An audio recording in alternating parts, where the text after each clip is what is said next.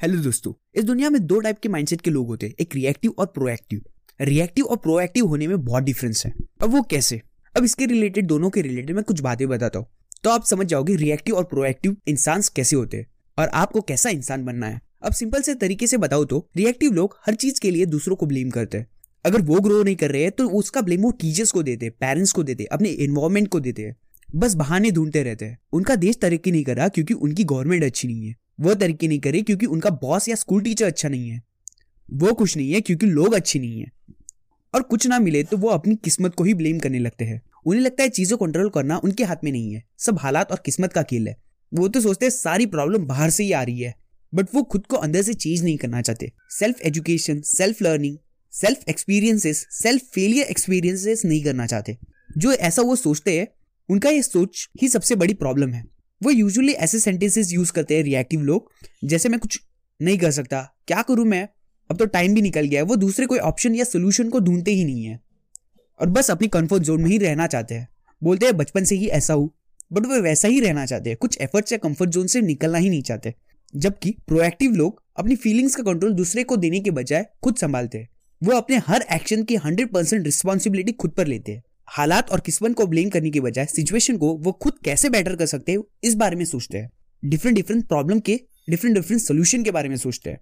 अब सोल्यूशन तो उनको एक साथ तो नहीं मिल जाता, पर जैसे जैसे वो करने लगते हैं और करते करते चीज़ों को उनको सोल्यूशन भी, चीज़ों का उनका सोल्यूशन भी मिलना स्टार्ट हो जाता है। दोस्तों, करते करते आपको चीज़ों के सोल्यूशन और प्रॉब्लम्स के सोल्यूशन अपने आप मिलने लग जाएँगे। बस एक बार करना तो स्टार्ट करो। प्रोएक्टिव लोग उसको एक्शन लेकर सही भी करते हैं। आप हमेशा उन चीज़ों पर फोकस करो जो आप चीज़ कर सकते हो। ना कि उन चीज़ों पर जो आप चीज़ नहीं कर सकते। सो so, दोस्तों फाइनली यही कहूँगा don't be reactive be proactive develop proactive mindset अब चॉइस आपके ऊपर है। आपको कैसा माइंडसेट रखना है? धन्यवाद। बातें सही लोगी हो तो लाइक ज़रूर करें।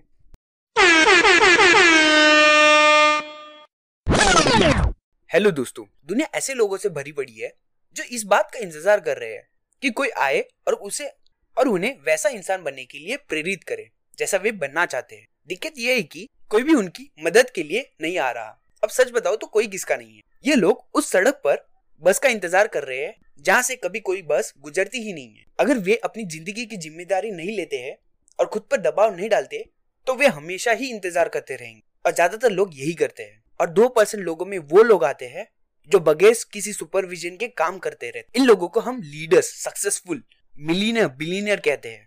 आपको भी ऐसा ही व्यक्ति बनना है। और हाँ आप सच में ऐसा व्यक्ति बन सकते हैं। बस आप ये ठान ले, लीडर बनना है तो खुद पर प्रेशर डालना ही होगा। देर तक काम करने की हैबिट बनानी ही होगी। खुद को आगे बढ़ने का मौका देना होगा और कर करके आगे बढ़ते ही रहना है। धन्यवाद। अगर बातें अच्छी लगी हो तो लाइक ज़रूर करें।